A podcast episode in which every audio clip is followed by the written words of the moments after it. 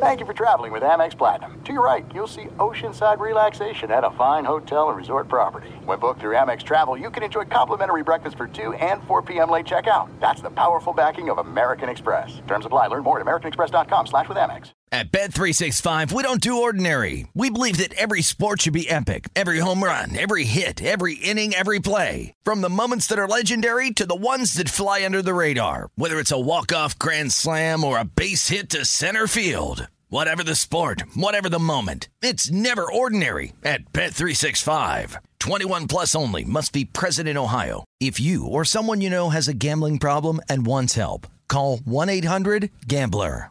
Live Nation presents Concert Week.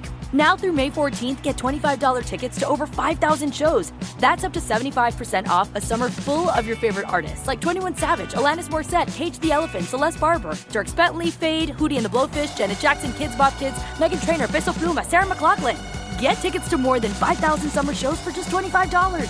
Until now through May 14th. Visit LiveNation.com slash Concert to learn more and plan your summer with Sean Paul, Sum 41, 30 Seconds to Mars, oh, and Two Door Cinema Club. And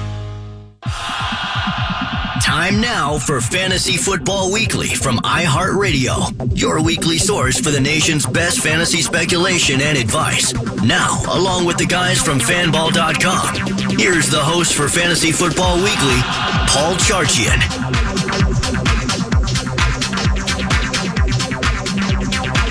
Yes, it is the season. Oh, I love it. It's draft time. The excitement is palpable. We've got our drafts, our auctions. We're going to have so much fun today and over the course of the next four months. Fantasy Football Weekly. I'd like to introduce my uh, my co-hosts, Scott Fish, Matt Harrison, and Brian Johnson. Thank you guys. Yes. No, louder. Come on. Yeah, they need it. They need it. We, we need the attention Their, right now. their self-esteem Oh, is very, very low. They have to work with me. It's not easy. They deserve all the love you can possibly give them. Uh, we are live at Canterbury Park, the Expo Center. This is about our 10th, 11th, 12th year of doing the fantasy football training camp.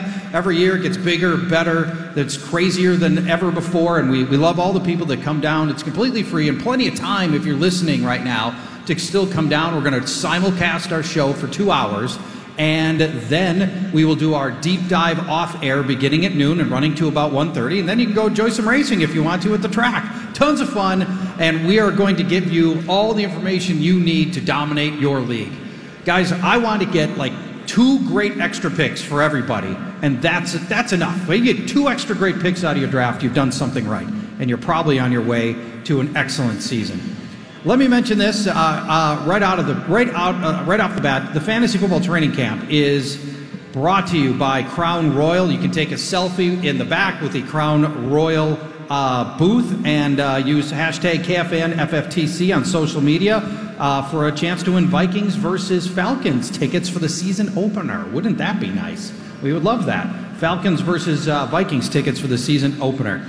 All right, guys, I want to start here. Josh Gordon is now back in the league. At this time yesterday, he was not, but 12 hours ago, he got reinstated. Uh, give me some of your, uh, give me your, and people here have got my cheat sheet. You can see where I've got him ranked. I believe wide receiver 25, right? Oh, I have something to say about this. All right, good. Please. do. I, I got that uh, three tough question right last week now, officially. it's not We're right yet. changing the score on that. No. You said Gronk over Josh Gordon. Hey, it's I did too. Gordon I did too. Uh, hello. It is is the regular season here?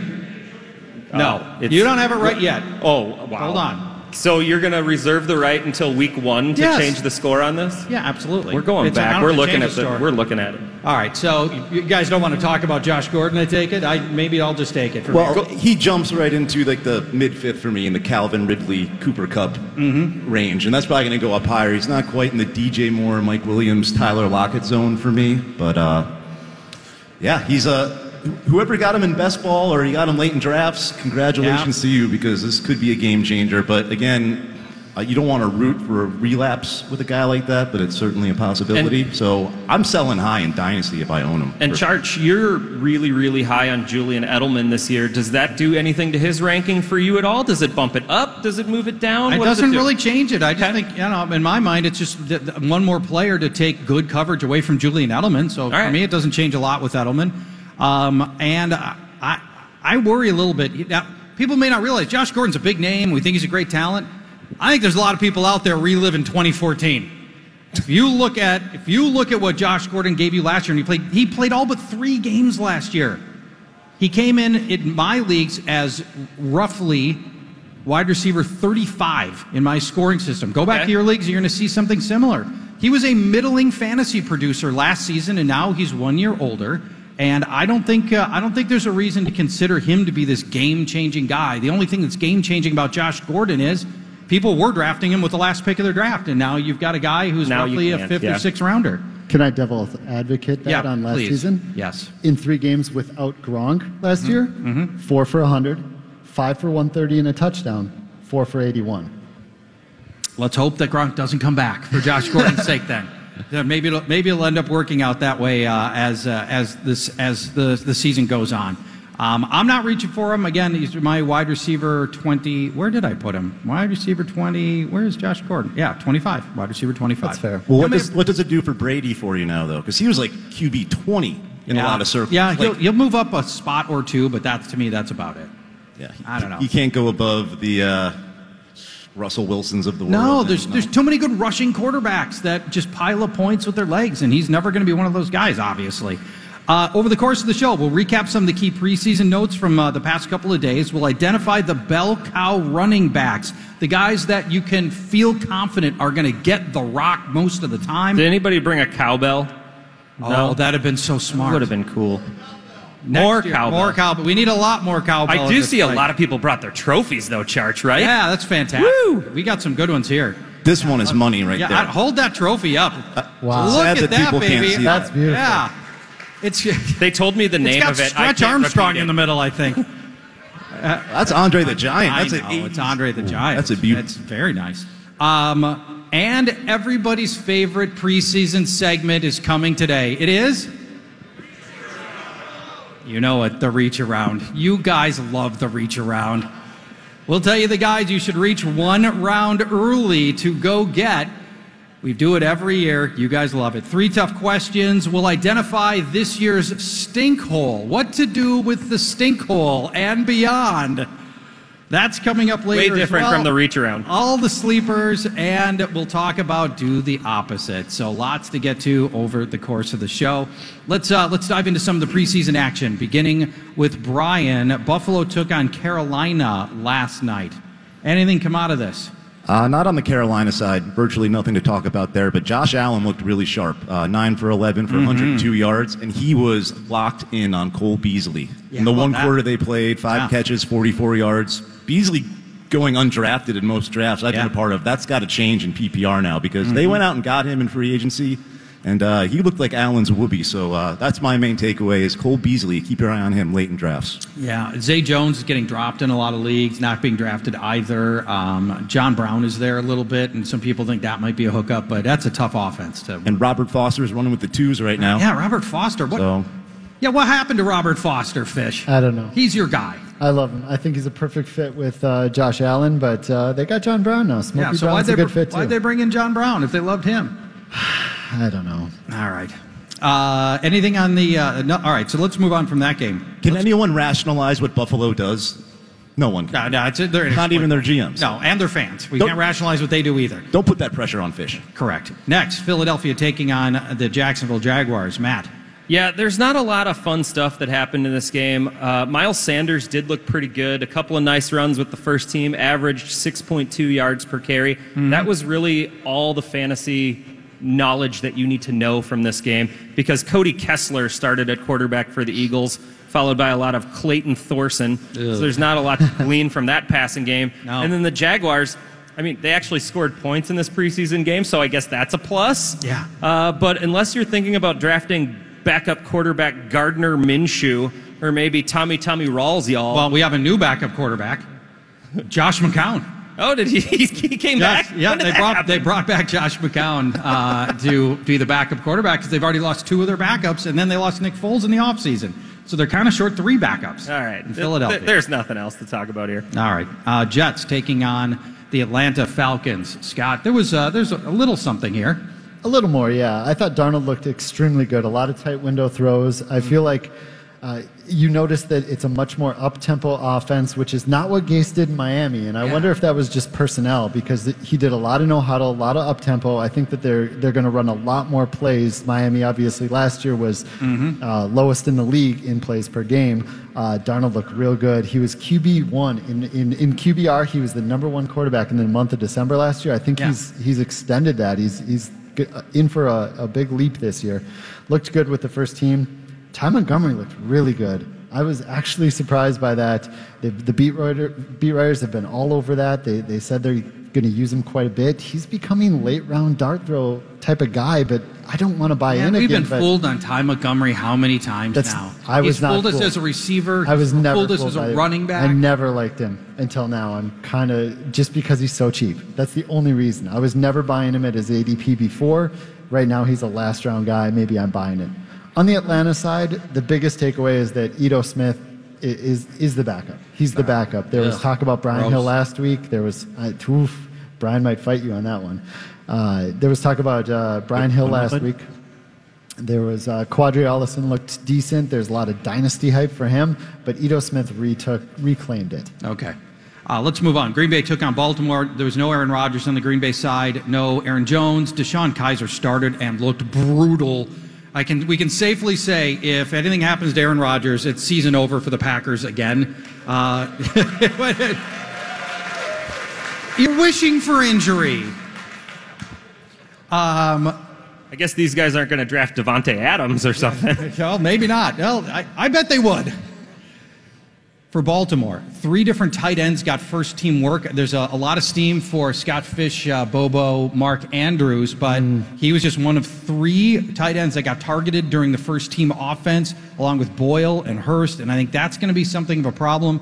Lamar Jackson was inaccurate on his deep passes, but the short stuff worked pretty well, and that seems to be his sweet spot is that 8, 9, 10, 12 yard range for Lamar Jackson.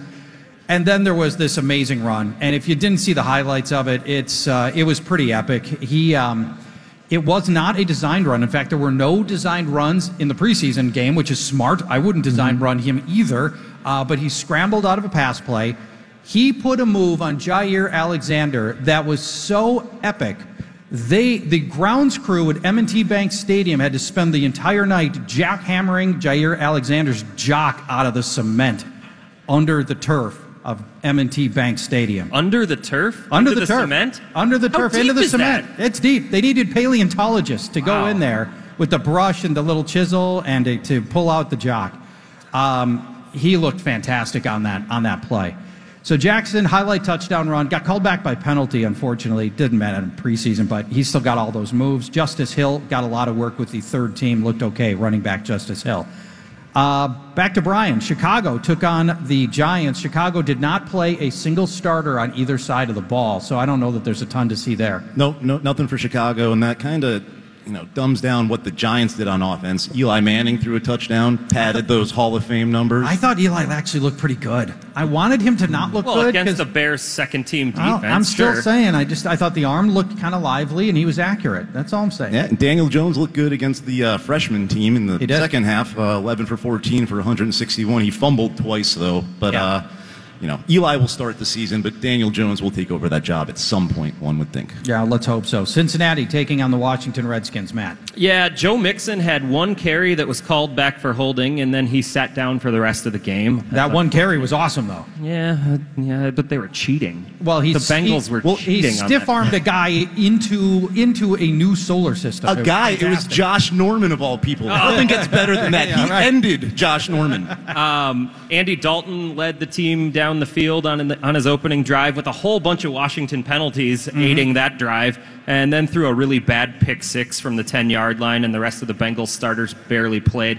I think it's going to be a really, really rough year for that Bengals offense. I'm, I'm not looking forward to many of those guys, although I might have a sleeper from that team later in the show. Oh boy. Um, on the other side, Adrian Peterson still looks like he's got it. Had a nice 26 yard run where Yep. he, he looked quite spry. Uh, and Case Keenum is still starting for the Washington professional football team. Uh, he played the first three series and led the team to two punts and a really long missed field goal. All right. Then Dwayne Haskins came in. First drive, 55 yard touchdown to Robert Davis on a nice deep ball that he threw.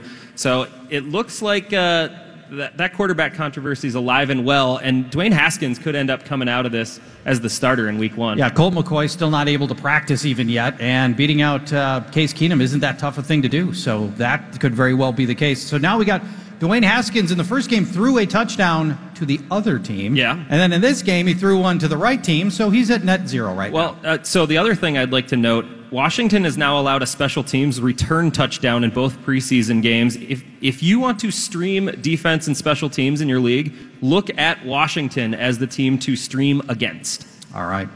Uh, Scott, let's go to the next game. That is Oakland taking on Arizona. Oh, Kyler Murray looked bad. Kyler Murray did look bad. Bad I- actually nudged him down looked a couple of spots on Really? my cheat sheet. I got that nervous. Wow, just off of that. That's some preseason overreaction It probably right there. is preseason overreaction, but I got nervous and I like a bunch of other guys. That first team played a quarter and a half, and they totaled 52 yards, zero points, and a 26 point deficit, and ended their last three drives with negative yards. Yeah. It was it was not good. Brett Hundley came in, scored two touchdowns on two consecutive drives after taking over, of course, against backups. Um, neither rushing te- game looked really really good, but I thought DJ looked David Johnson obviously looked better than his stat line. Jacobs had over five yards per carry, so he looked okay. He's probably going to get a good amount of work.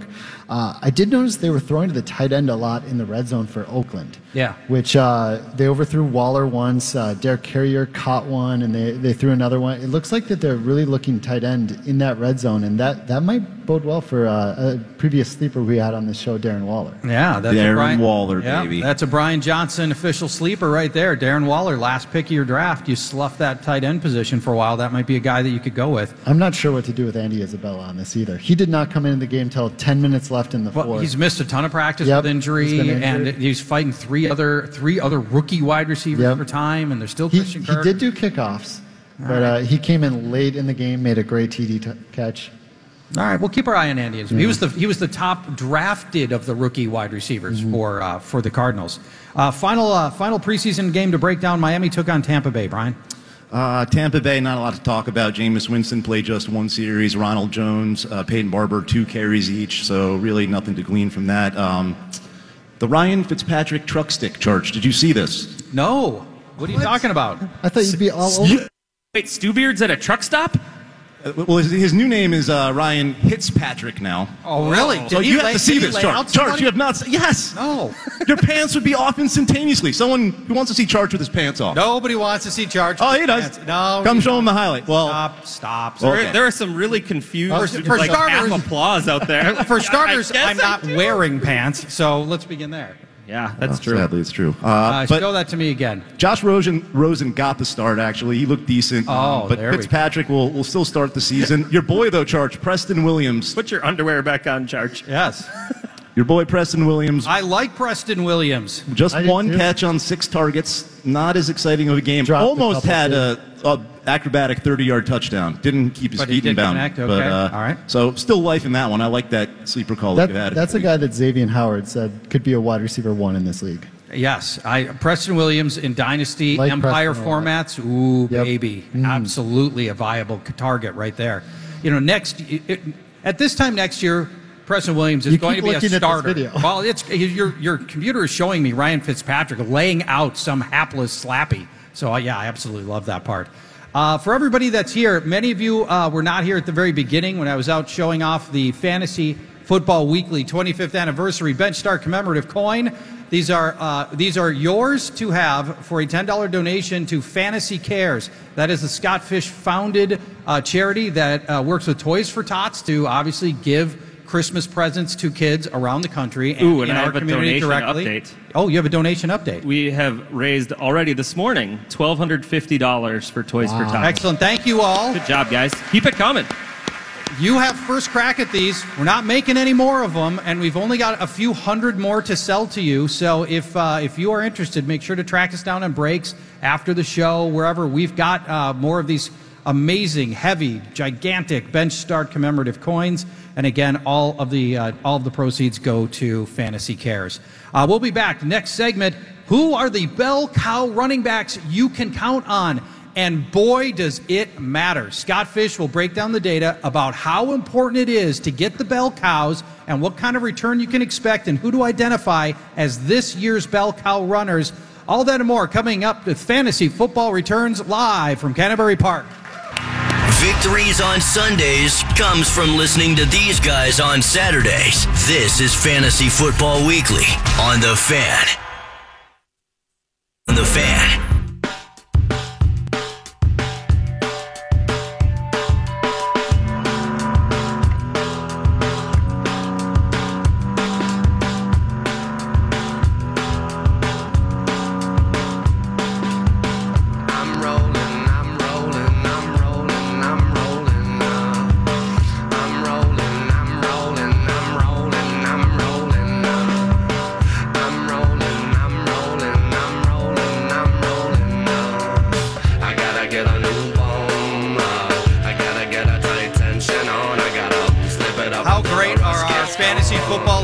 Brethren, brethren here? Somebody was nice enough to bring me a lion bar. That's amazing. Thank I love the Lion. Bar Whites. We love the lion bar.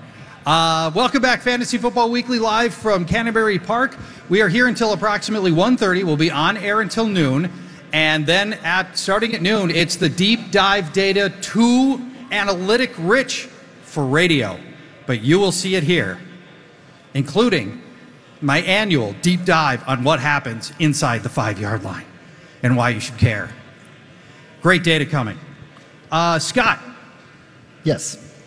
let's talk about the bell cow running backs. It's a timeshare league, but not for every team. There are a handful of bell cow runners you can identify and get, and man, does it matter. The bell cow running backs change everything. Talk to me about the bell cows. They do. They do matter. A couple of years ago, something like 60%, a little over 60% of championship teams, championship game teams, had Todd Gurley. Last year, it was over 50% with Christian McCaffrey.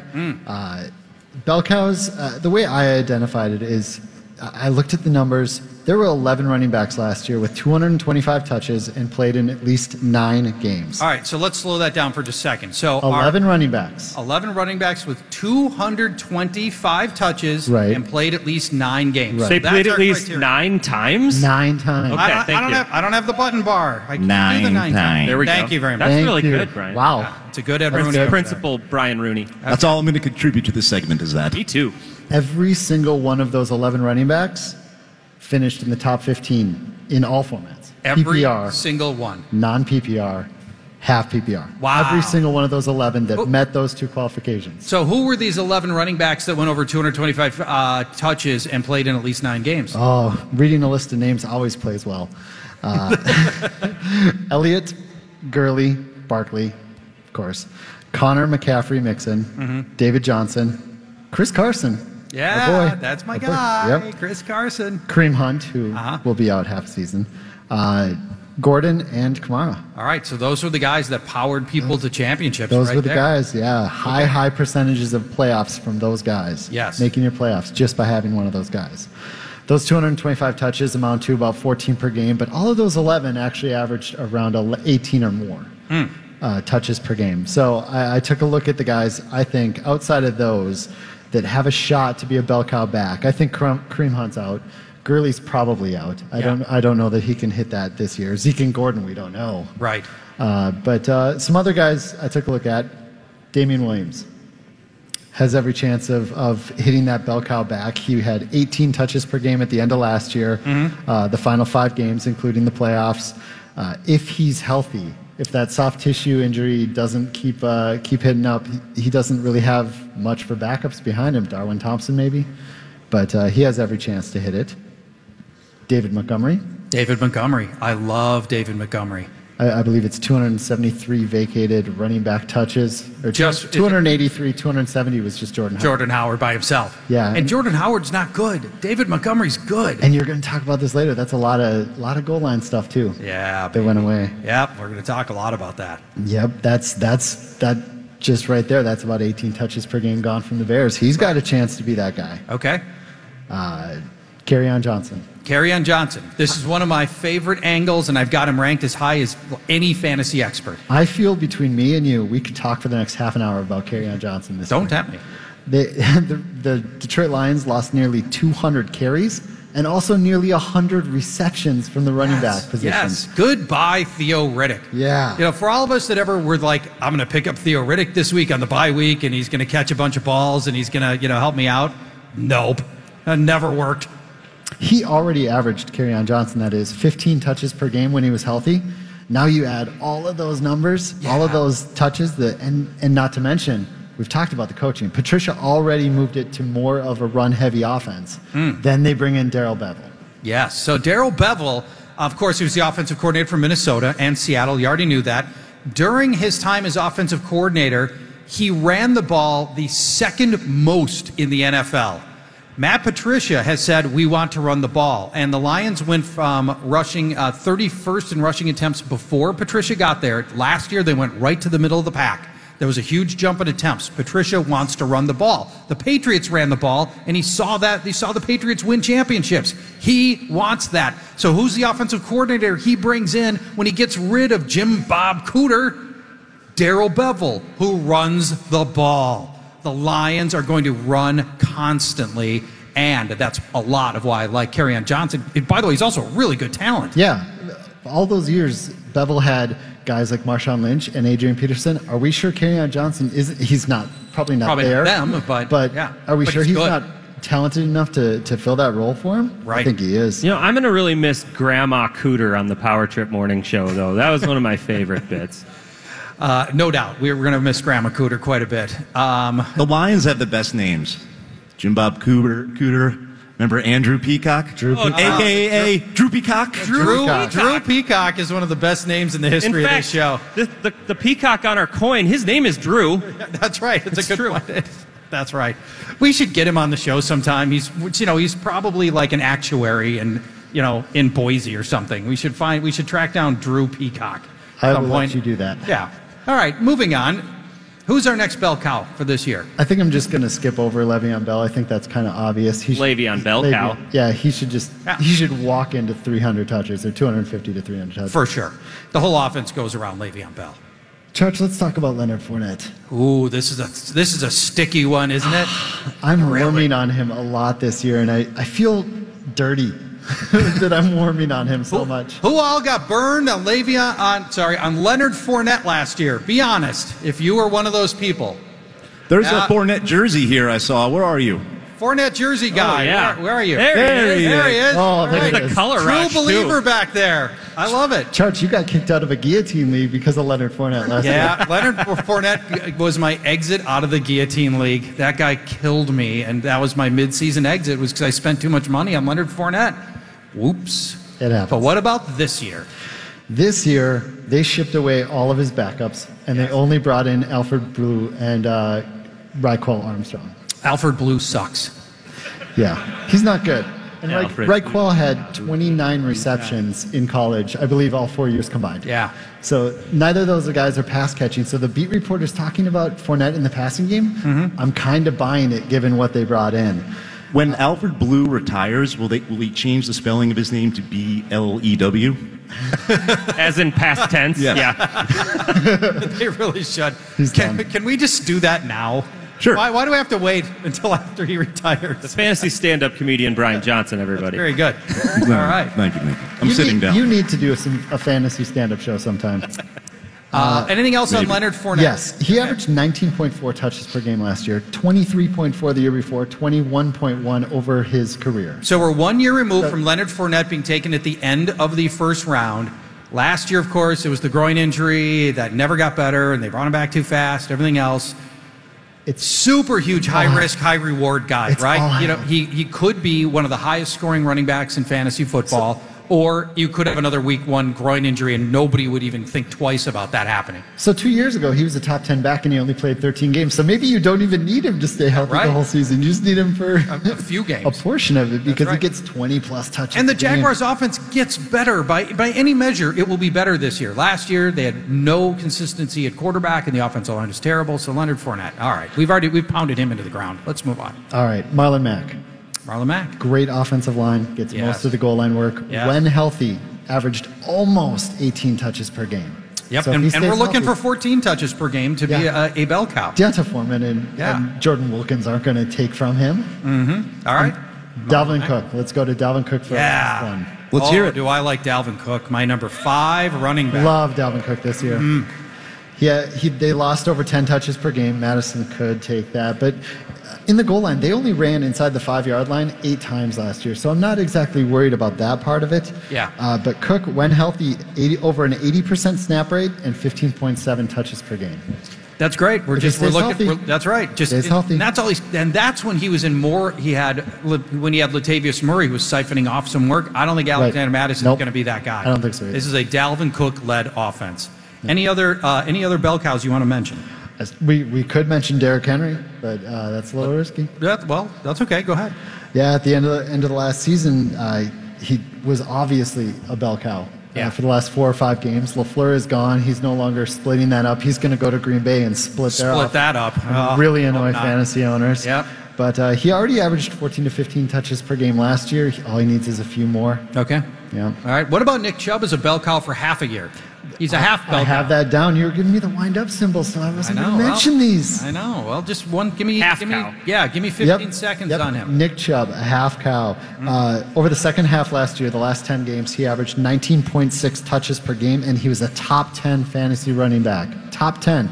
So, in a better offense for the first half of the year, and just Hilliard behind him now that they shipped off Duke Johnson, Yeah. he's, a, he's going to be a bell cow until week 10. Nick Chubb. Uh, the if Nick Chubb is a half cow, the half cow goes. Meh. But Meh. All right, there you go. Uh, there's some of the bell cows. You can you can go to war. Potential with- bell cows. Potential bell cows. Oh, Joe, just stick your neck out. stick, it's my, okay. stick my neck out and say that there's going to be 20 bell cows? Yeah, well, Yeah, I don't okay, know. about All that. right. Uh, don't forget to head to kfan.com and type the word crown, crown, and to learn details about the Crown Royal Purple Bag Project, where you can nominate military members and their families for an awesome game day experience. Win the purple. Take on Denver on November 17th. Again, head to kfan.com, type the keyword crown, and in the back, take a selfie with the Crown Royal Simple booth and use the hashtag KFANFFTC on social media for a shot to win Vikings tickets against Atlanta in the opener. When we come back, it is time for, let me see if I can bring this up here. It is time for everybody's favorite pre-season segment. We call it the Reach Around. Coming up next on Fantasy Football Week. The Fan.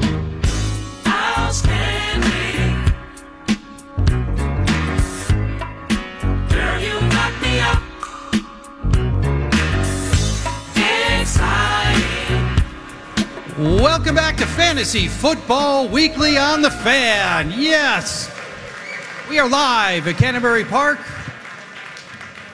Hundreds, yes, hundreds of you here to enjoy a little fantasy football nerdery. All the deep dive data coming up at noon. We've got the commemorative coins, we've got the cheat sheets, and we've got everybody's favorite segment, the reach around. Hmm. This is when we identify a player who you should reach one round earlier to go get. We will go through the first several rounds and we will help you identify the player you should draft one round early. And so the players that you're seeing on the screen right now, if you're here, are the players that are going in round two. We'll tell you which one of these guys we think should go in round number one, and then we will go through the next 10 rounds. That's the idea. So we begin with it's the first round, but who are you going to take with a second round average draft position? I will begin with Scott Fish. This is Ooh, I know who it is. this is cheating. Dede Westbrook. I wonder how many people listen to that already. oh, there's some laughs. Some people listened. Uh, no, Juju Smith Schuster, apparently 201 in ADP. I actually considered him early, like mid first Yeah. Yeah. the other day. I, I like him that much. Without Brown, he averaged uh, seven for 85 last year and scored in every, or last two years, and scored in every game that Antonio Brown didn't play. Yeah, and people are like, "Oh, he can't handle being the number one receiver."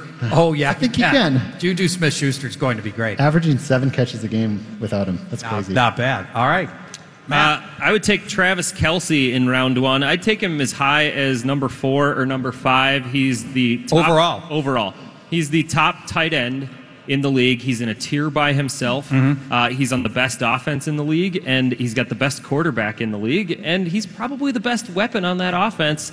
Uh, Hmm. He's he's gone through the roof. Uh, Travis Kelce's an easy pick for me. Yeah, I'll mention this by the way to listeners. We did not, I purposely did not coordinate this to make sure like we all pick different guys or whatever. Because if we all pick the same person, I think it's just that much more impactful. So you know, this just goes where it goes, and sometimes we're going to agree, sometimes we won't.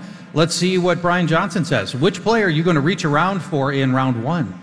Well, if I miss out on like the big four or five running backs, I would reach for Dalvin Cook because, uh, like Fish said, he is healthy. Uh, a much improved offensive line here in Minnesota, an offense that can spread the field, so we won't see a ton of stacked boxes. And like Fish said, uh, when healthy, he's on the field over 80% of the time, and uh, I see that happening this year. He stays healthy, he has RB1 potential. I don't see Alexander Mattison taking goal line carries like some people seem to fret about. I don't think the rookie's going to suddenly get thrust into that money job right off the bat.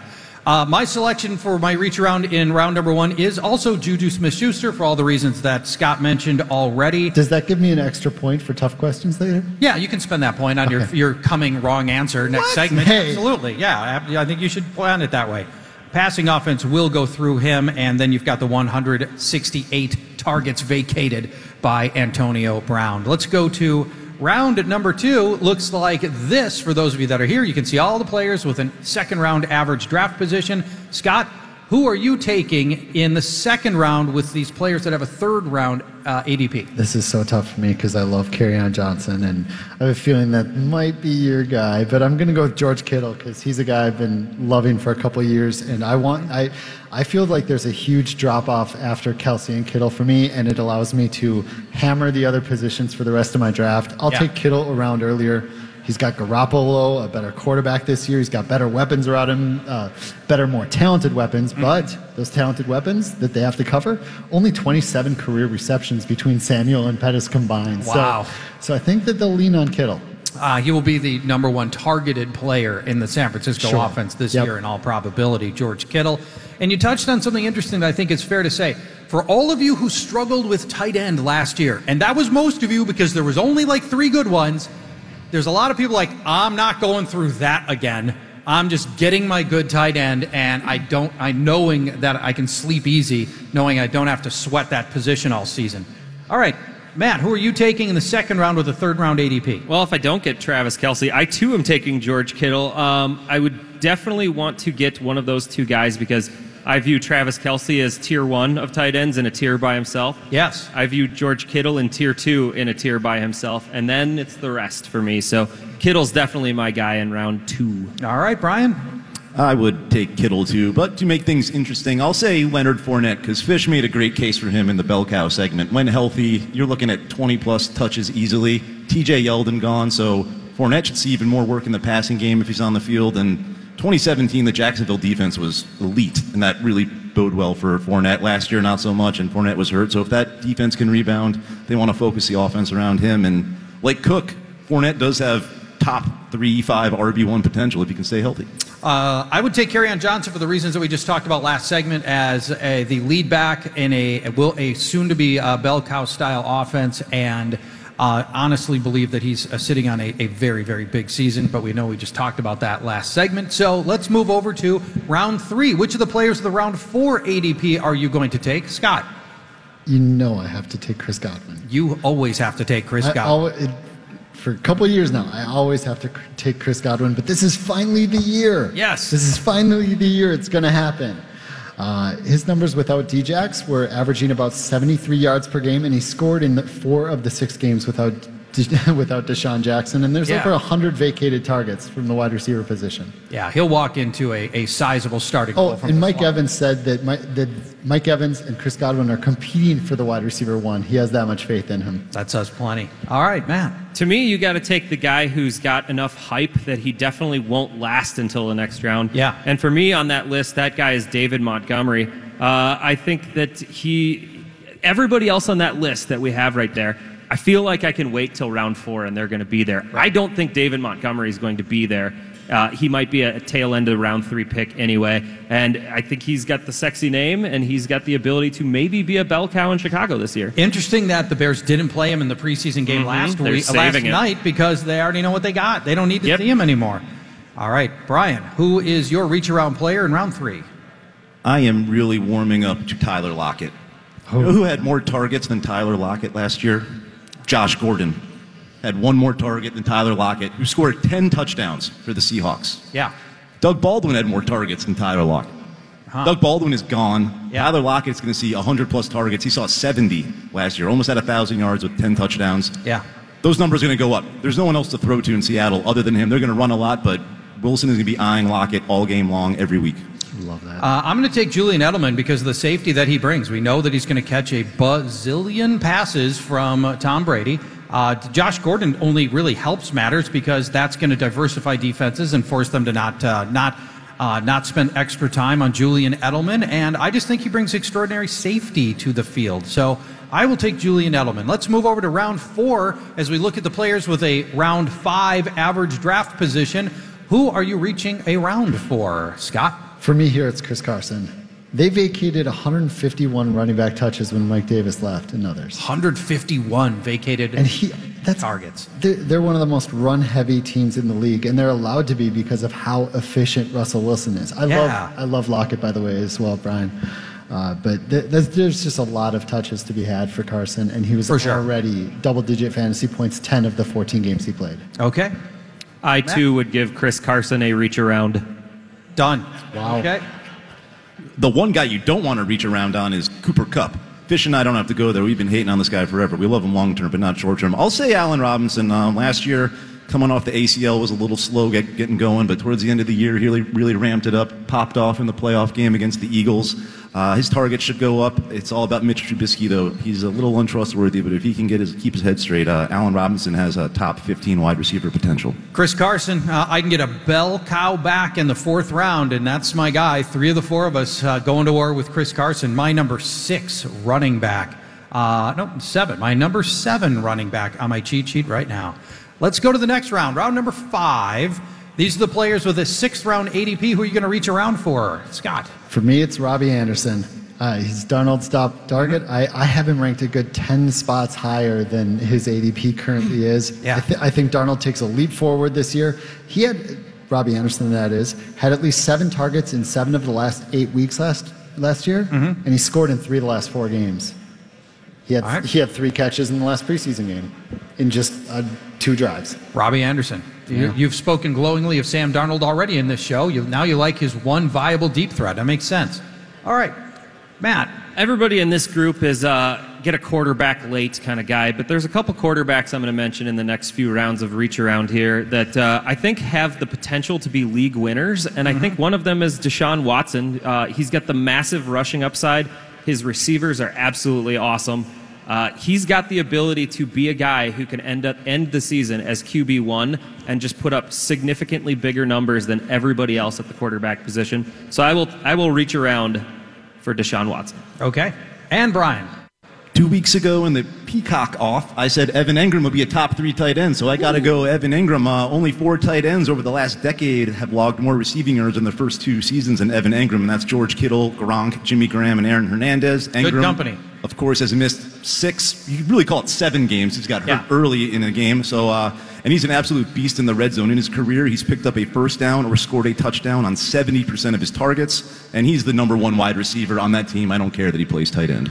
All right, I am going to take the other tight end, Hunter Henry, who has started 23 career games. The former first rounder has scored in half of them.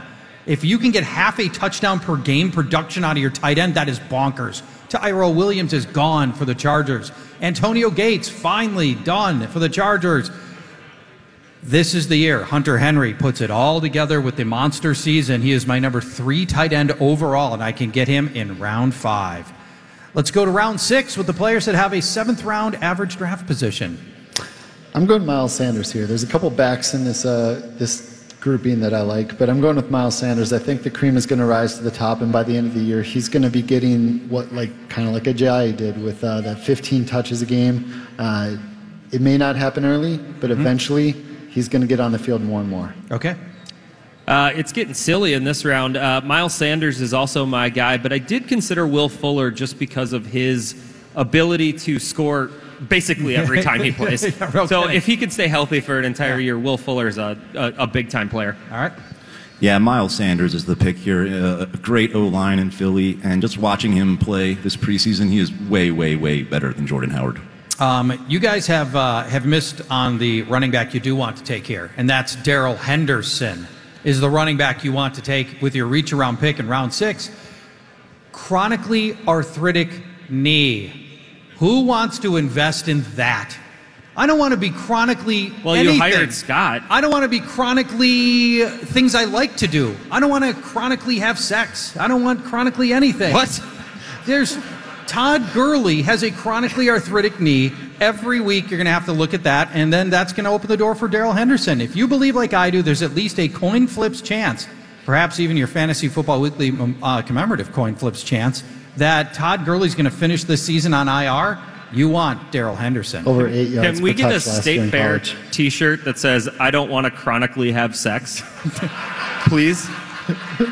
Ryan Donaldson, make that happen. With a little Paul Charchian and add your face on there too. Ra- round seven. These are what players with an eight round uh, ADP are you reaching a round for? Oh man, you- now I'm just You're all flustered with yeah that, aren't you? flustered. Uh, Curtis Samuel is my guy in this round. They've been raving about him in preseason. His route running ridiculous was ridiculous last year, and Mm-hmm. it's going to be this year. It's just him and DJ Moore out there for the receivers, and Cam is finally healthy. His deep ball's back. Uh, he, you know, he hurt shoulder last year. Uh, I think that's going to be a good offense, and I, I want every piece of Samuel in that round. Okay.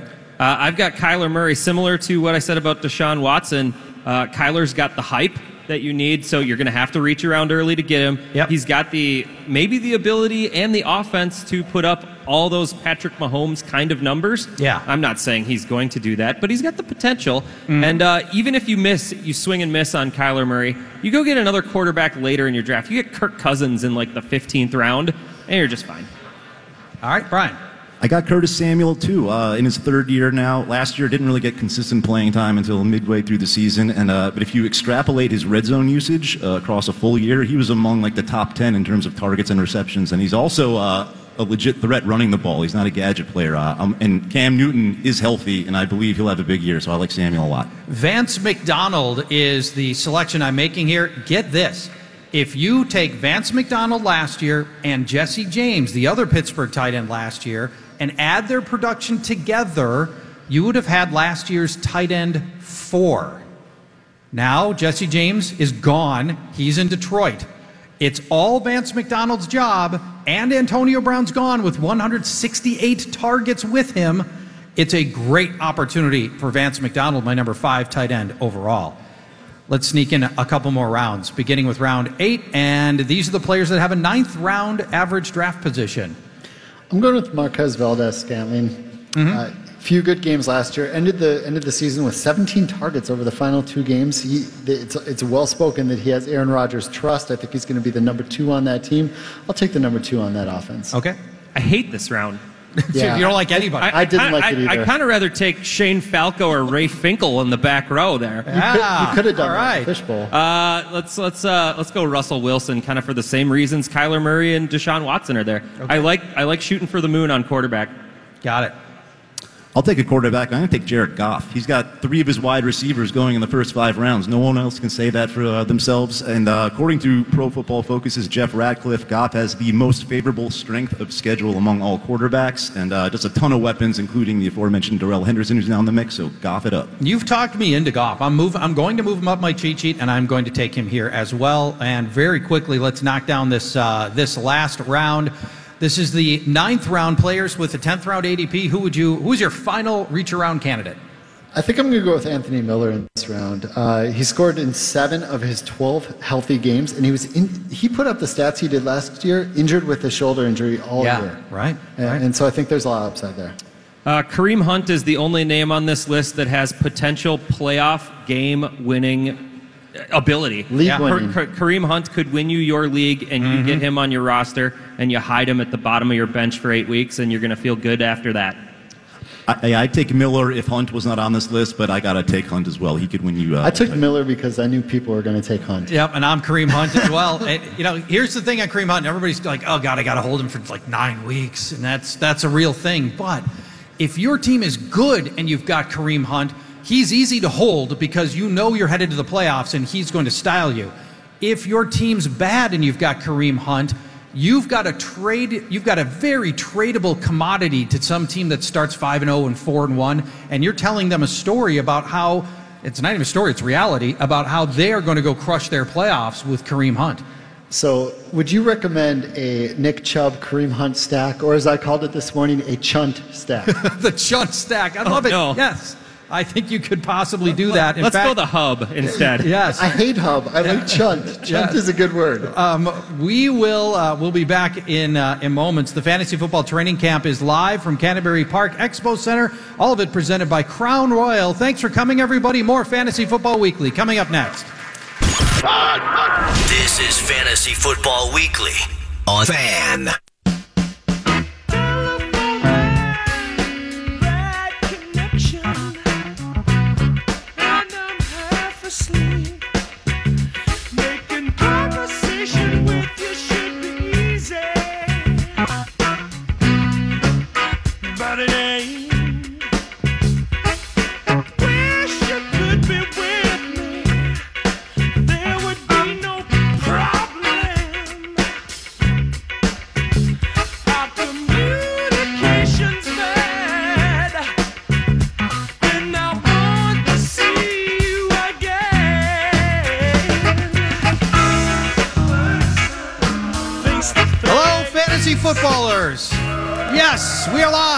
Canterbury Park, brought to you by Crown Royal. Once again, don't forget to head to kfan.com and type the keyword crown to learn details about the Crown Royal Purple Bag Project, where you can nominate military members and their families for an awesome game day experience when the Purple take on Denver November 17th. Uh, this is a segment we like to call Three Tough Questions. We encourage the audience to play along. This is a knockout variety game here. We're gonna we're gonna be monitoring how well you do, and let me tell you, this is not gonna be easy. This is gonna be hard, very hard. We begin with Tough question number one. Max. Max, this is you. Max. Tough question number one. There we go. All right, good. All right, we'll go with that. Tough question number one. It looks like we won't see Andrew Luck in the preseason. Can owners come out of their draft or auction with Luck as their presumed starter? Yes or no? We begin with Brian Johnson. That's a big no from me. Uh, we've seen Luck has burned people in the past. I don't think this injury is nearly as serious as the shoulder injury from a few years ago, but uh, quarterback is just so deep that I'm not going to risk taking my top quarterback with a guy who's not playing in the preseason with injury history. And, you know, Luck is an amazing reality quarterback, but in fantasy, Yeah. they got a good defense. They got a good running game. I like teams in garbage time, chasing points. So basically, I'm just waiting on a healthier guy on an offense that's probably going to be chasing points all year rather than protecting leads. Okay, Matt. Uh, I said yes because the upside of Andrew Luck is clearly as high as any quarterback in the game. Plus, quarterback is so deep. I kind of pounded it into the ground in the last segment. Uh, even if you whiff on Andrew Luck and he's hurt for a couple of weeks or a month, you can get these guys in the 10th round or later who are quarterbacks 15 or worse in ADP. Philip Rivers, Kirk Cousins, Jimmy Garoppolo, Lamar Jackson, and Dak Prescott. I could go to war with any of those guys and have Andrew Luck still waiting. Okay, yes or no? Can you go to war with Andrew Luck as your starting quarterback? Scott. I think so. I, I don't think he's going to miss a lot of time. Maybe it's just week one. They're, they're, they're optimistic he might even play week one. But if he misses week one, you know who you can get at quarterback 25? Matthew Stafford against the Cardinals, In week one. Who lost Patrick Peterson to suspension And lost Robert Alford. Robert Alford just Yeah. recently. So that might be a good play there. He's he was my QB three. I've now moved Baker ahead of him, Baker Mayfield ahead of him. I'm cautious, but I think you can. I think, like Matt said, you can you can get people to use. Yeah, uh, the correct answer is yes. You can go to war with with Andrew Luck. This isn't like an ACL, right? You know, he, he may he may start week one. If he doesn't start week one, it's not like they're talking about him missing months. It may be just a few games here, and it's not like the injuries to his arm or his shoulder. This is, you know, his passing is not going to be affected by this, and presumably he's passing now. So It's his um, leg, and he was the least hit quarterback in the NFL last year. Yeah, great point. Uh, Great great offensive point. line. Yep, great offensive line. You can go to war with Andrew Luck, and you'll probably get him at a discount right now because everybody's nervous about Andrew Luck. And heck, I've moved him down a few spots on my cheat sheet, but that doesn't mean that he can't be your starter going into the season. Now, we go to Tough question number two. There's Max. Well done, Max. Back at the Perfect. station. All right. How? Oh, by the way, how many of you are still alive? How many of you went one and zero in the first round? Oh, that's not many. Okay, we are only Wow. about only about tw- 10, 20 percent. Everybody's down on Andy. on All right. Uh, how many running back handcuffs are justifiable right now? Brian? I got to go first again. Sure. Go to Matt. Man, I didn't even do the show yesterday. You guys are putting the pressure on me. Uh, all right, let me think. Tony Pollard is the number one handcuff you need out there right now. Even if you Absolutely. don't, Tony Pollard, if you're Zeke owner, Chase Edmonds, if you own David Johnson, is a must for me. Uh, he's a guy that can step in and do three down work just like David Johnson does if something were to happen. Yep. Alexander Mattison, I believe, is a handcuff you need because people are putting a lot of faith in Dalvin Cook. I- I'm one. I said I'd reach around and take him in the first, but if he Yeah. goes down, I need to have Ale- Alexander Mattison on my team. I don't know. Can you count the San Diego backs in this convo? Both. So you, you, I can't answer your question for you. I'm looking for a number, really. All right. Well, it's a little vague, a bit of a question, but uh, I'm going J- Justin Jackson over Austin Ekeler because he looks like the true So that is early a down handcuff, back. that is a handcuff that needs to happen. yes, sir. Okay. And I'll just go with that. Four. Those Four. So you're on Sure. four. Okay. Matt. Charch, this one was pretty tough. It damaged the limbic system in my brain. I thought it might have. Yeah, my emotion, long term memory, and behavior is all whacked out right now. Yeah, as always. Watch out. Yes. Wow. Um, I, I, here's what I got, and, and, and I've thought about it. Uh, Brian's right on the Cowboys running backs uh, and the Cardinals running backs. Chase Edmonds there. Yep. That's two. Uh, Joe Mixon to Gio Bernard. That's 3 Uh, Dalvin Cook to Alex Mattison. That's four. Uh, I believe Kenyan Drake and Kalen Ballage. That's five. Uh, James Conner, Jaylen Samuels. Six. And I think that's it. All right, so and, six and, and is your answer. Here's why. If you're going to take a handcuff, it's got to be a guy who goes way later than the 10th or 11th round. Mm-hmm. It's got to be a guy that you get on the cheap. So those are guys that you can get on the cheap and match up and handcuff with. Okay. I, I think I agree with most of the ones they said. I, I, I guess uh, at the base, I don't handcuff. I don't care about handcuffing. Right. I, have taken Tony Pollard without Zeke. I've taken Henderson without Gurley. I don't care. I'm going to grab those guys anyway. Yeah. Uh, I'm going to guess it, you probably have a number somewhere in the neighborhood of five or six. So I'm just going to guess six and try to get it right. All right. First of all, I don't love handcuffing either because now I've poured extra picks into some guy that's just sitting on my bench doing nothing, and uh, I got to wait and hope for an injury to one of my starters. That's weird. And I could take somebody with all the upside of the guys that we were just talking about in our in our reach around segments, for example. So Sure. for me, it's got to be a lot of like what Matt said. It's got to be a quality starter with a player that I can put a non-meaningful pick against. Yep. That's Zeke and Tony Pollard, who goes in round 16. That's on Johnson to C.J. Anderson in round 18. That's Nick Chubb to Kareem Hunt in round 10. That's where we Those- differ. those Kareem are all- Hunt is not late enough by these standards. well, that's your opinion. Uh, I, I don't think that's a handcuff. We're throwing out Austin Ekeler because you got to pay too much. We're throwing out Darrell Henderson. You got to pay too much for him. Round seven. Those guys cost too much to be a You real don't- You don't handcuff. think Dalvin and Alex Mattison? The correct answer is three. Do we have anybody still alive? 2 and 0. 1, 2, 3, 4, 5, 6, 7, 8, 9, 10, 11 of you out of several hundred. Congratulations for the 11 of you still alive. I think it should be- Let's go to Tough question number three. Attaboy. Andy Reid says he's looking for a running back by committee. This is a uh, direct quote from uh, Andy Reid. So this is not me talking. This is Andy Reid talking. I did a little bit of that back when I was in Philadelphia, kind of a running back by committee deal, and we had some success with it. We'll do that here. Your Andy Reid voice sucks. That wasn't even close to Andy No. Reid, was it? That's terrible. Terrible. I- That sounded like an Andy No. Reid At least put on I glasses or something. I something. need, I need to have a mustache that curls into my mouth like his does. I did a little bit of that back when I was in Philadelphia. That was wow. It's my Southern That's gentleman, Andy redneck Reid. Andy Reid right there. That What was the heck? somehow worse. Southern gentleman. Maybe Southern Comfort, Andy Reid. No, Crown Royal all the way. Crown Royal, that's right. We are a Crown Royal sponsored event. Don't forget it.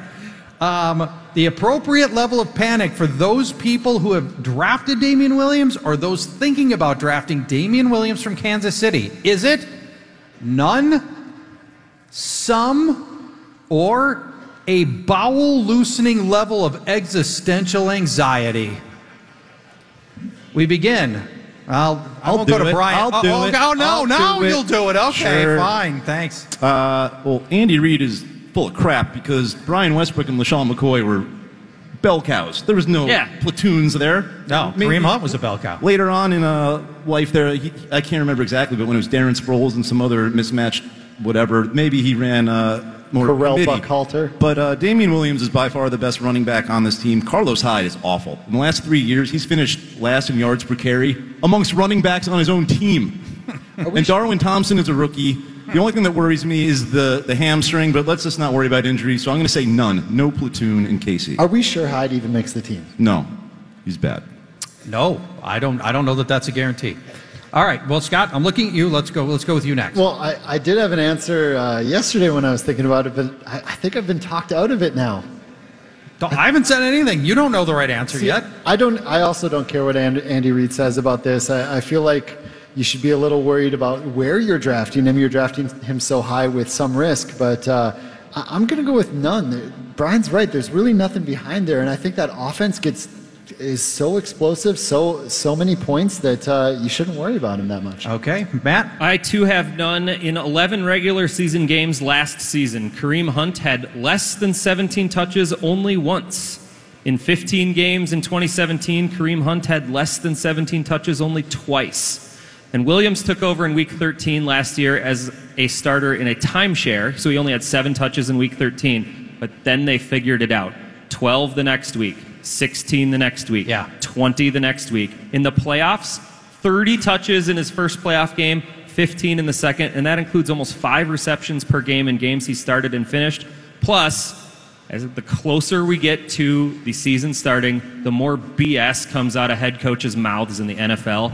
And Andy Reid is completely lying here. There's no, no, no, no worry. The correct level of panic is none. How many of you went 3 and 0? 1, 2, 3, 4, 5, 6, 7, 8. We have eight stone cold liars in our group.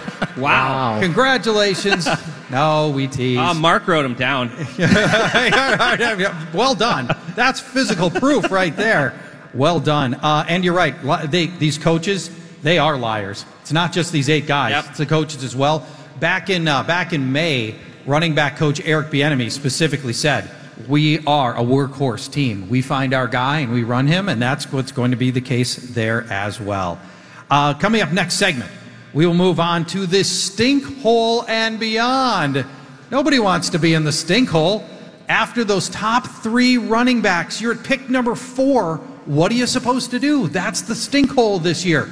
We will tell you what to do with pick four and every other pick in the first round after that. It is the Stinkhole and beyond. Coming up next, it's the Fantasy Football Training Camp live from the Canterbury Park Expo Center, all presented by, Can- uh, by Crown Royal. This is Fantasy Football Weekly on The Fan.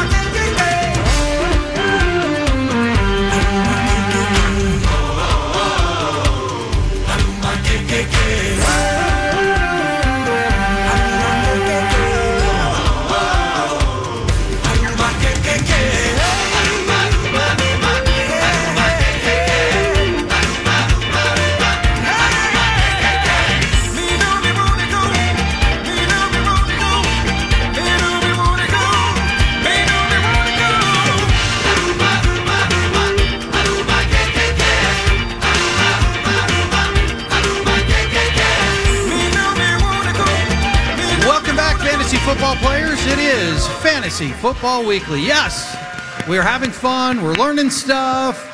We're making fun of Brian Johnson. It's a pretty What? great. It's a pretty great day. We're just doing We, that behind we do back. that every day. Yeah, though. well, that's true. We, well, we get to in the office.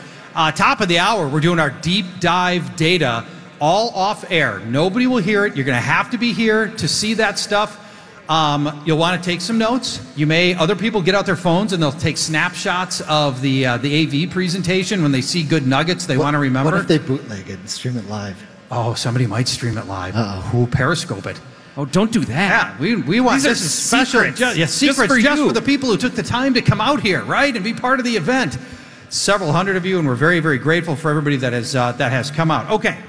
Uh, and a reminder that fantasy football training camp here is uh, presented by Crown Royal. We thank our uh, our presenting sponsor for that.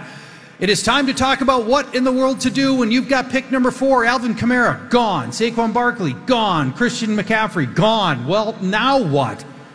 We will help answer what to do when you are in the stink hole.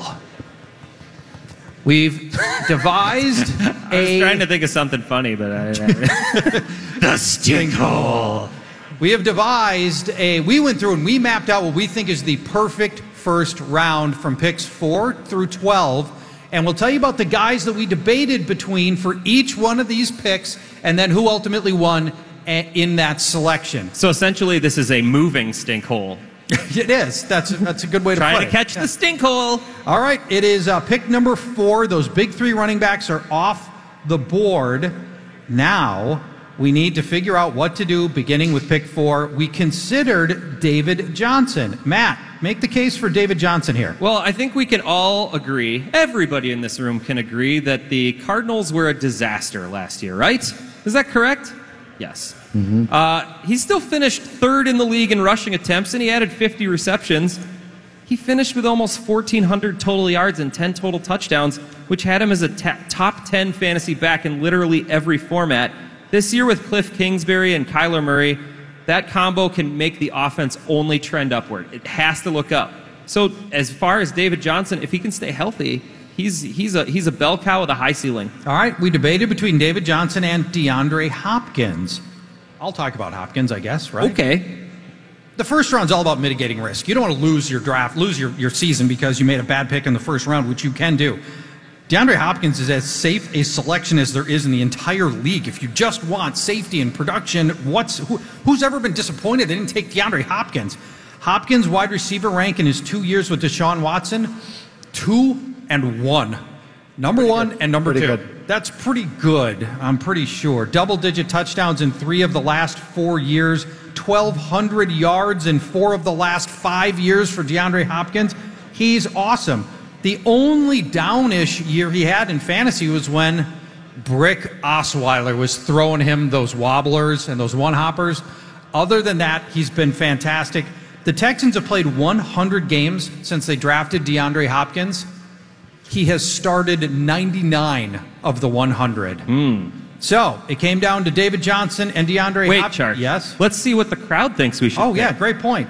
How many of you take David Johnson? By you got to make sounds by sound. How many of you? All right. How many would take DeAndre Hopkins? What? No. Brian, who did we choose? Survey says Ding. DeAndre Hopkins. Well done, crowd. You guys got it. so now we move on to the fifth pick in the first round. We're going to roll forward David Johnson and now put him up against Davante Adams. Tell us a little bit about Davante Adams, Scott. First, we do put our money where our mouth is. I had the 104 twice this week and took DeAndre Hopkins both times. Yep, good, good job. All right, Davante Ad- Adams. In Aaron Rodgers' career, his top wide receiver has finished in the top 15 in fantasy 13 times. Wow. That's a, More that's than a nine. lot. That's a lot. Yeah, that's 13 more, out of more than nine. 13 times. out of 15 is good. Yeah, including three times in the top 10 in the last four full seasons that Aaron Rodgers has played. Davante Adams has double digit touchdowns three years in a row and has the most receiving touchdowns in the NFL in that span. Mm-hmm. I think it's Adams. I think we go Adams here. All right, now you heard the case for David Johnson. You've heard Davante Adams. How many of you would take David Johnson? How many of you would take Davante Adams? No, not again. Listen to this, do the opposite crowd. I love you. What did? What did Brian, who did we select? The people are correct. Davante Adams. All right. So our fifth I pick, like robot Brian Davante- Johnson. I like Davante this too. Adams. I like that too. So we're going to roll forward David Johnson again, and this time we're going to put him up against Michael Thomas. Now you've also got I Michael one of my guys is going to win this one. I think so. Um, it's so it's always dangerous to just replay last year in fantasy football. So we're just going to forget about the 11 games where Thomas had eight or more targets. We're just going to forget about that. It's almost like you never just said it. We're going to forget that he topped 80 yards or scored in all but four games. We're going to just forget. So we'll look at the last 41 games he's had as a pro, where he's averaging nine and a half targets, 7.2 receptions, 86 yards, and half a touchdown. In those 41 games, he's only had 10 duds. So his consistency is at about 75% of his games, and I'll take that all day in the first round if we're mitigating risk. All right, so it came down to David Johnson and Michael Thomas. How many of you would take David Johnson here? Ooh. All right, crowd's starting to warm up. How All many want Michael Thomas? Ooh. All right, I think Brian. I'm going to win. Who did we pick? Hey, Mr. DJ, keep playing that song. David Johnson. David Johnson goes with Wins. the sixth pick. We're going to roll forward Michael Thomas, and now we put him up The crowd against. did not like that pick, by the way. No, they're a little sour They're- about they're that. very We're just- that's why we're moving on. They Uh, told are me to say leaving. that. They yeah, people are leaving, say heading to the Johnson. doors over that. Uh, Michael Thomas goes up against Ezekiel Elliott. And breaking news in the last few minutes, Ezekiel Elliott is is no longer in Cabo. He is back in his home is in Dallas, so maybe that's a good sign. Deal maybe. imminent, man. Yeah. Last time I was in Cabo, I got stung by a jellyfish. Honestly, with that news, do we move him up more now? Did stung by the jellyfish news? No, No. they'd been back. Did Him anybody, being back, did anybody yeah. pee on you when you got stung by the jellyfish? Well, yeah, I made a mistake of, of scuba diving with R. Kelly. Oh, so, no. yeah, that's See, It never ever scuba dive. If you take that from nothing away from, episode, from these two hours of programming, never scuba dive with R. Kelly. okay. Okay, so we have another T-shirt now. We need a picture, a Photoshop picture of you and R. Kelly, Kelly, scuba, scuba diving, diving, yes. for the state fair. Exactly. Don't do any activity with R. Kelly. Yeah, yeah, well, there is that. Nothing. Uh-huh. Uh, all right, so we, we're at pick seven. We considered Ezekiel we're, Elliott. we're rolling forward Michael Thomas. Tell us about Ezekiel Elliott, Scott. Most touches per game last year, second most behind Le'Veon Bell the year before. Mm-hmm. In his three years, he's averaged over 25 touches per game. He's le- he led the NFL in carries and yards in both non-suspension years. He led the NFL in rushing yards per game all three years of his career. Wow. And last year he caught 77 passes. I don't think he does that again, but it shows that he can get you points there. Mm-hmm. He has nine total touchdowns every single year he's played. All right, how many of you believe with pick seven we should go Michael Thomas? And how many of you think we should go Ezekiel Elliott? All right. Come on, everybody's Brian? against No, me. that was Elliott. Ooh, they're in a Had bit, to be Elliott. They're in a bit of a slump because I see Michael Fine. Thomas as the winner of the seventh Oh, pick Brian, of the draft. Yeah. Michael Thomas, we do orient towards doing the opposite here, and uh, but I like the fact that most of the people here think Z- uh, Zeke's going to sign, and I do too. That's right. Yep. All right, let's roll forward to we'll roll Zeke forward to pick eight. It comes down to Ezekiel Elliott and Julio Jones. Let's talk about Julio Jones for a minute. He was the most targeted player in the NFL last season. He was third in receptions, first in yards. He finally started to find the end zone last year. He had eight touchdowns last season. Now, his offensive coordinator, Steve Sarkisian, gone. He gets Dirk Koetter. Dirk Koetter knows him. He was his offensive coordinator in 2012, 2013, and 2014. And that during Dirk Koetter's time there, that was the only time he ever posted a double-digit touchdown season was with Dirk Koetter. So there's your case for Julio Jones. Are we taking Ezekiel Elliott? Or are we taking Julio Jones? This is a correct- wide, Brian? wide receiver loving crowd. Answer is Tony Pollard. No, I'm just kidding. It's Zeke. The paper It's Zeke. says Zeke. All right, we're rolling forward Ezekiel Elliott. Or sorry, we're taking Zeke here. We're rolling forward Julio Jones now in competition with Travis Kelce for pick number nine. Tell us about Travis Kelce, Matt. Well, if you're into safety and reliability, look no further than the Toyota Camry. No, uh, Oh, or it's a Travis Volvo.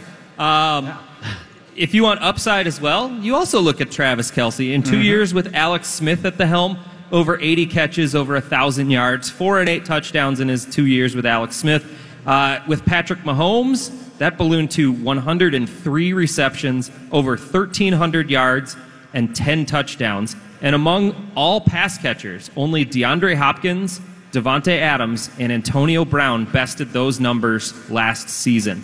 He's the best receiver on the best offense in the league, and you get a top tier player at a position that's kind of scarce. So I'm picking Travis Kelce here. All right. So it's pick number nine. It's between Julio Jones and Travis Kelce. How many like Julio Jones? Wow, almost nobody. So Wow. every- I made a everybody really else. Travis Kelce. Yeah. Dang. How about that? They're coming to my side. All right, Brian. Unfortunately, the magic eight ball says Julio Jones. What? Why are we are we doing this? They loved Julio Jones we last flipping round. coins? You're, you're a very fickle crowd. You like Julio Jones more with the previous pick than this pick. We taking Julio Jones at nine, but we'll roll Travis Kelce ahead for his next spot of battle with Odell Beckham, now in Cleveland. Scott, tell us a little bit about Odell Oh, Beckham. Todd Monken's, Todd Monken's the OC there now. He was with uh, Tampa Bay last year, and he, he did wonders for Mike Evans Mm-hmm. and for Jameis Winston and your beloved Stu Beard. Yes. Uh, now he, now he's in uh, Cleveland. Odell is better than Mike Evans. Baker is better than Jameis Winston, and Yeah. yes, Baker is better than Stu Beard. Charge. It's I'm- true. I'm, sorry to say. Yes. Uh, so he's got a whole lot more uh, weapons there. Uh, when he plays, OBJ is a force. Beckham has hit 100 yards in almost 41% of his games. Hmm. He's scored in 53% of his games. That's he's nuts. done one or the other in over two thirds of his games. Wow. The only problem is he's missed more games than Sammy Watkins, and they were drafted in the same year. There is that. there, there's the health thing. All right. Uh, he's No. a stud when he's on the field. Now let's test the audience again. It's Odell Beckham versus Travis Kelce. How many choose Odell Beckham? Travis Kelce.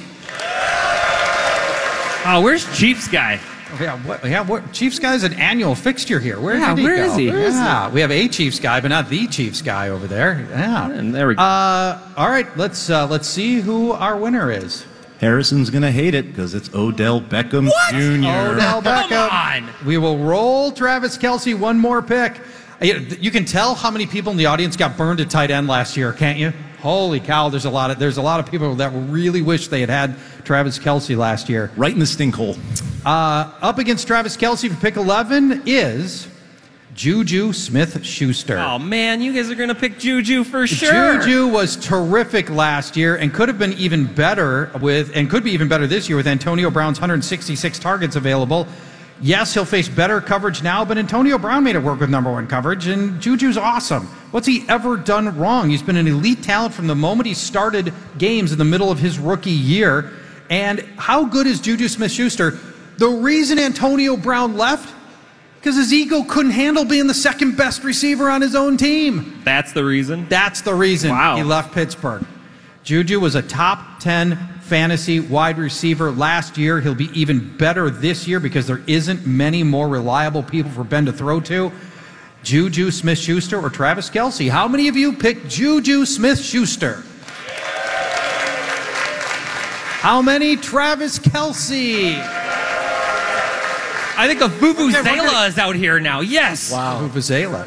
Uh, all right, who do we go with? With pick number 11. For those familiar with the My Fantasy League draft room, Travis Kels. Yes. I don't even know what you're talking about. We're taking Travis Kelce? Yeah. Travis Kels, George, Kelce. come on. It's Kelce. a- All right. Nah, it's, It's a a, joke that you don't. You don't know Man, I don't get, Shouty? No, I don't get that. All right, so Travis Kelce finally gone. You got your way. It's pick 11. Let's go to the last pick of the tw- of the first round. Pick number 12, the stink hole and beyond. We roll forward Juju Smith-Schuster. Now he does battle with Le'Veon Bell. Tell Should I- us about Le'Veon Bell. Uh, this doesn't have a chance. Should I even go? You never. It could be a running back friendly crowd. You never know. All right, all right. Le'Veon Bell, top three running back each of the two years prior to his his, his year off. Uh, he was on pace for 400 plus touches or got 400 plus touches each of those year. Led the league in touches each of those year. The Jets paid him. It's going to be more Mm-hmm. up tempo offense. They're going to use him. I wouldn't be surprised if he gets 20 plus touches a game. All right, Juju Smith-Schuster versus Le'Veon Bell. How many have got Juju? And how many have Le'Veon Bell? That's almost an even split. I'm was a little surprised. surprised. I thought there'd be crickets. Well, All guess right. what? They're at the end of the first round. They can have They can both. have both. Yeah, great point. You can take them both. There is that. Who did we take with the 12th pick? I was about to say that. You get them both. Yeah, right. There's no, there, Everybody we're all, wins. Everybody wins. There you go. It's Juju though for We're taking Juju first. for optics Then you can go. You take Juju. Then you can go with Le'Veon Bell if that's what you want to do. Although I would, I'd go Tyreek Hill. I would go Juju into Tyreek, and that would be that. That's just me. Uh, when we come back. By the way, where would you like to pick in the first? Give me. I want just a numeric answer, and I don't want anything else with it because we're, we're way over on time. If you can pick anywhere in the first round, what is the spot that you want to pick from, Scott? Four. I want to start with Hopkins. Three. You want one of the running backs? I backs, say three or twelve. Three or twelve? I'll take twelve since Matt. 12. Wait, I, I like all that right. early middle. Yeah, I like. Uh, I'll take. I'll take five. Uh, yeah, I'll take five. I, I will get any, re- oh, virtually any receiver I want, and I'm a little quicker on the way back. I like. I love to be in the middle of the first round. One of those drafts where I got where I did Hopkins at four. I got Juju in the second. Oh, that's a gift. That is a gift. When we come back, we'll release this week's sleepers. We'll do it in the last segment of every preseason show, and we will recap do the opposite. Was it a good strategy last year? We are live at the Fantasy Football Training Camp from Canterbury Park Expo Center, all presented by Crown Royal. You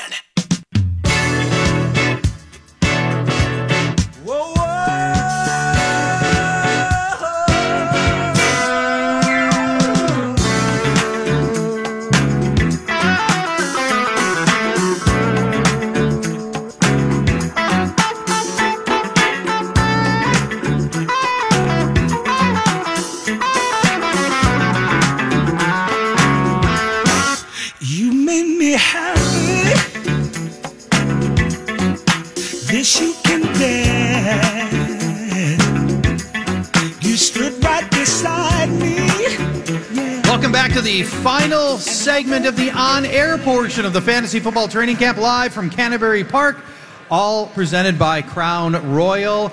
As a reminder, you can uh, take a selfie with the Crown Royal uh, at the Crown Royal Simple booth in the back, and then take that photo, use hashtag KFANFFTC, Fantasy Football Training Camp, on social media for a shot to win Vikings tickets against Atlanta. If you have, if you're here and you haven't done that, why not? It's free, and you could be going to the Atlanta game. And don't forget to head to KFAN.com and type keyword crown to learn details about the Crown Royal Purple Bag Project, where you can nominate military members and their families for an awesome game day experience when the Purple take on Denver on November 17th. Many thanks to Crown Royal for uh, making so much of this possible. It's totally free. And guys, the deep dive data is coming up one segment from now. It's my favorite part of the year. I can't wait. Let's reveal our sleepers for this show. I will begin with Scott. Well, by the way, we've already given out over the course of this uh, preseason Jaylen Samuels, Curtis Samuel, Donte Moncrief, CJ Anderson, Darren Waller, and Latavius Murray. Who are we going to add to our list? You, you know, I had Robby Anderson before. yes. But I've talked about him a lot. I've talked about that Jets Jets team a lot. I'm, You I'm have. switching it up. You I know. Yep. Dede Westbrook. Dear this is your TD West. I'm No, never going to live this down. you jump to the right, you shake that hand. Yes. Jump to the left, you shake that hand. Oh. Meet new friends, tie that yarn. That's how you do the scarn. Trey Quinn. Trey Quinn is my guy. He did the. I don't have any idea what you guys just You've talked never about. seen The The Office, Office? man. I've seen The Office. All right. Trey Quinn scored a touchdown last year and did the scarn in the end zone, and so he will be my love forever. Is now. the Scarn Scranton? Is it a Scranton thing? It's It Michael was Scott. Michael man. Scott's movie. Yeah. The Threat Scarn? level midnight. Okay. It's his, Uh, his secret agent. The, Yeah. It's been a while. Deadly secret agent in the world. Scott. Must, must have been him at the end of The Office. No. No. Oh, well, jeez, I just don't remember. Okay. Season six. It, All right. Bishop's Matt. going to do the scarn during the data dive too. Yes. I no. What? No, I will. you said yes on the wax. Did you even give your guy? I got all caught Trey up in Quinn. the Trey Quinn. Trey Quinn. Make your case for Trey Quinn. Yeah, Because he did the scarn as an ends up Because- dance. yeah, that's, That's it. That's, That's it. it. There's nothing more. That's Uh, He had two games last year. He had, he caught nine of his ten targets and caught a touchdown in those two games he started. Now he's the sole slot receiver for the Washington Redskins. Yes. And if Case Keenum gets the start, I'm fine with either quarterback. But Case Keenum loves himself a good slot. Loves a slot. Okay. Loved Adam Thielen. Thank you for the thank you for the enunciation on that. Yes. All right, Matt. Adam- Uh, Brian, can you stand up for me for this? Uh, all right. And can you unzip your sweatshirt and show off who day? because it's the Cincinnati Bengals and it's Tyler Eifert. Sin City, baby. Uh, it, you can pick Tyler Eifert with the last pick in your draft.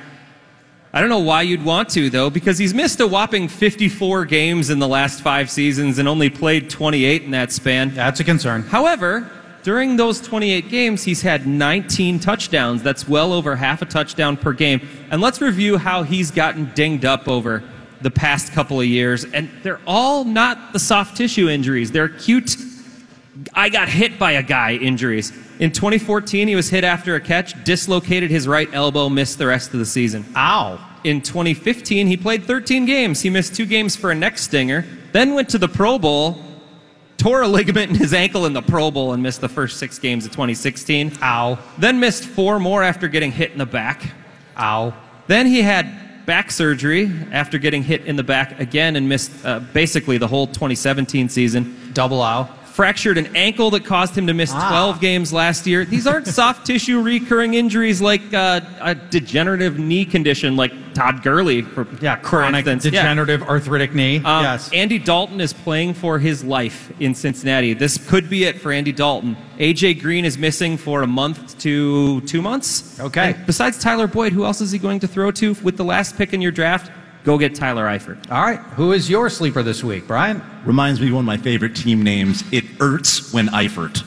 Yeah, that's a good one. I can't take credit for that. I just saw that. I got Adam, Adam Humphries. Uh, led the league in slot receiving yards last year. One of 15 wide receivers with double-digit red zone targets. Whether it's Ryan Tannehill or Marcus Mariota, uh, Humphries is going to be the safety blanket for either one of those terrible quarterbacks, and he's going to lead that team in receptions. It's not going to be A.J. Brown. It's not going to be Corey Davis. It's not going to be Delanie Walker. It's going to be Adam Humphries. Adam Humphries. Actually, I, I, I like that one. Um, a guy I touted last year and frankly didn't do as much as I had liked was Peyton Barber.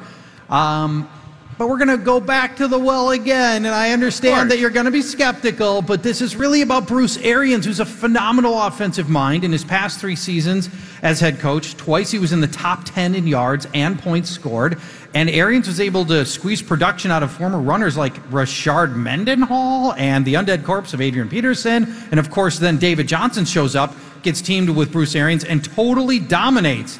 The coaching staff is trying to build a little steam behind Ronald Jones, but we'll believe that when we see it. When Bruce Arians showed up in Tampa, he looked at all the game tape of 16 games and he decided he did not need to draft a single running back. None were drafted. He likes Peyton Barber. If you believe the Bucs offense is going to get a lot of, a lot better like I do, go get that team's starting running back at pick 139 of your draft, Peyton Barber. Now, Hey, Charge. yes, I, I just wanted to mention uh, we got a coin total from from the show. we do. Uh, Sixteen hundred and fifty dollars that are going to uh, Fantasy, Fantasy Cares. And- Thank you very much, everybody. So, thanks to Not all of you guys only out there. Did you get the awesome coin, but the donation you made to Fantasy Cares and then Toys for Tots? And, and Scott, awesome. tell us about Fantasy Cares really quick uh, for Really anybody quick. who doesn't want to know. Yeah, we, we created it to uh, basically raise money to uh, give toys to for Christmas to Toys for Tots. We do help other charities around there, but it's it's a way to grow and activate the fantasy community into giving charity. I like to giving to charity. I like to tell people maybe take one of your entry fees from your league and give it to. It doesn't have to be mine. It could be any charity. Just just try to do something good. There's hundreds of thousands of leagues out there. We can do a lot of good together. Absolutely. Uh, follow Fantasy Congrats Cares. to all of you and Scott. Scott. has been the, the, the entire industry's first mover in uh, trying to get charity rolling through fantasy leagues, and we're very grateful. Do the opposite. You guys know the premise of this because you're our local listening audience, and we've talked about it for years. Running backs are the most volatile position. They get hurt. They suffer when their quarterbacks are bad. They suffer when their defenses are bad. They suffer when their team is, is losing in a game. They suddenly get old, and one year you were good, and the next year you are garbage. Those are all the things that happen to running backs, and instead, wide receivers and tight ends just perform like you expect almost always. So those early round picks in your draft should should have the least amount of risk. Those are the most valuable picks. So we turn those into wide receivers and tight ends more than we do with running backs. Last year, the top 10 performing wide receivers were Tyreek Hill, Antonio Brown, Davante Adams, DeAndre Hopkins, Julio Jones, Michael Thomas, Adam Thielen, Mike Evans, Juju Smith Schuster, and Stefon Diggs. Seems like a pretty good list. No surprises in the list at all. Wide receivers, good wide receivers perform every year. Only one wide receiver that with a solid uh, top three round ADP failed to finish in the top 10, and that was Odell Beckham because he missed the months of December. I know you've got a great injury stat for us as well. Let's hear Coming it. right off that injury Yeah. talk.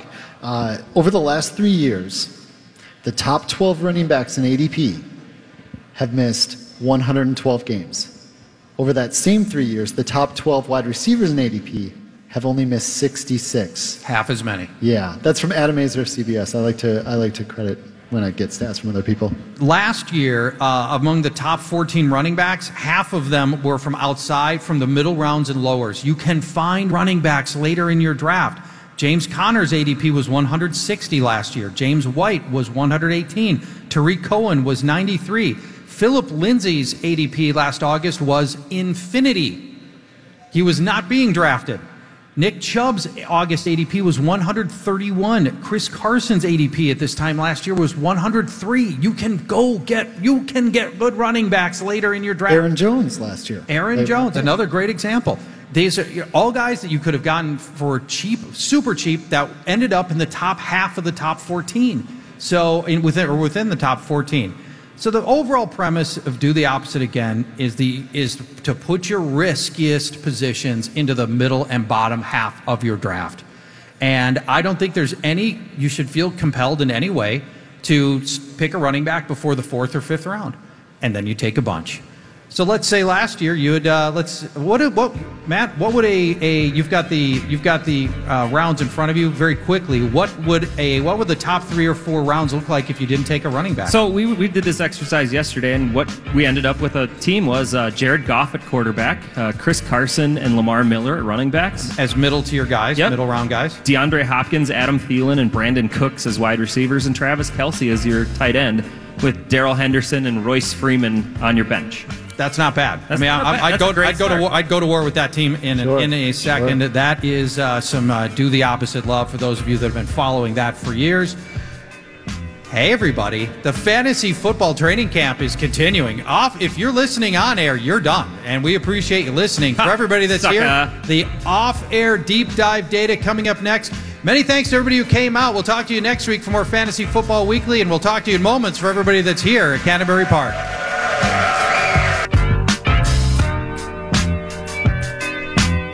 Son, it's time to learn how to do the lawn. Walk with me. Got it. Never diagonal rows. This isn't a baseball field, vertical rows, son, up and down. So you hit every blade of grass. You know, it's just like they taught us in the Corps. If you're gonna do a job, do it right. Dad, you pretty much just did the whole lawn. I pretty much won't cut it, bud. No lawn is finished until the edges are trimmed. It's like the edge of a ruler.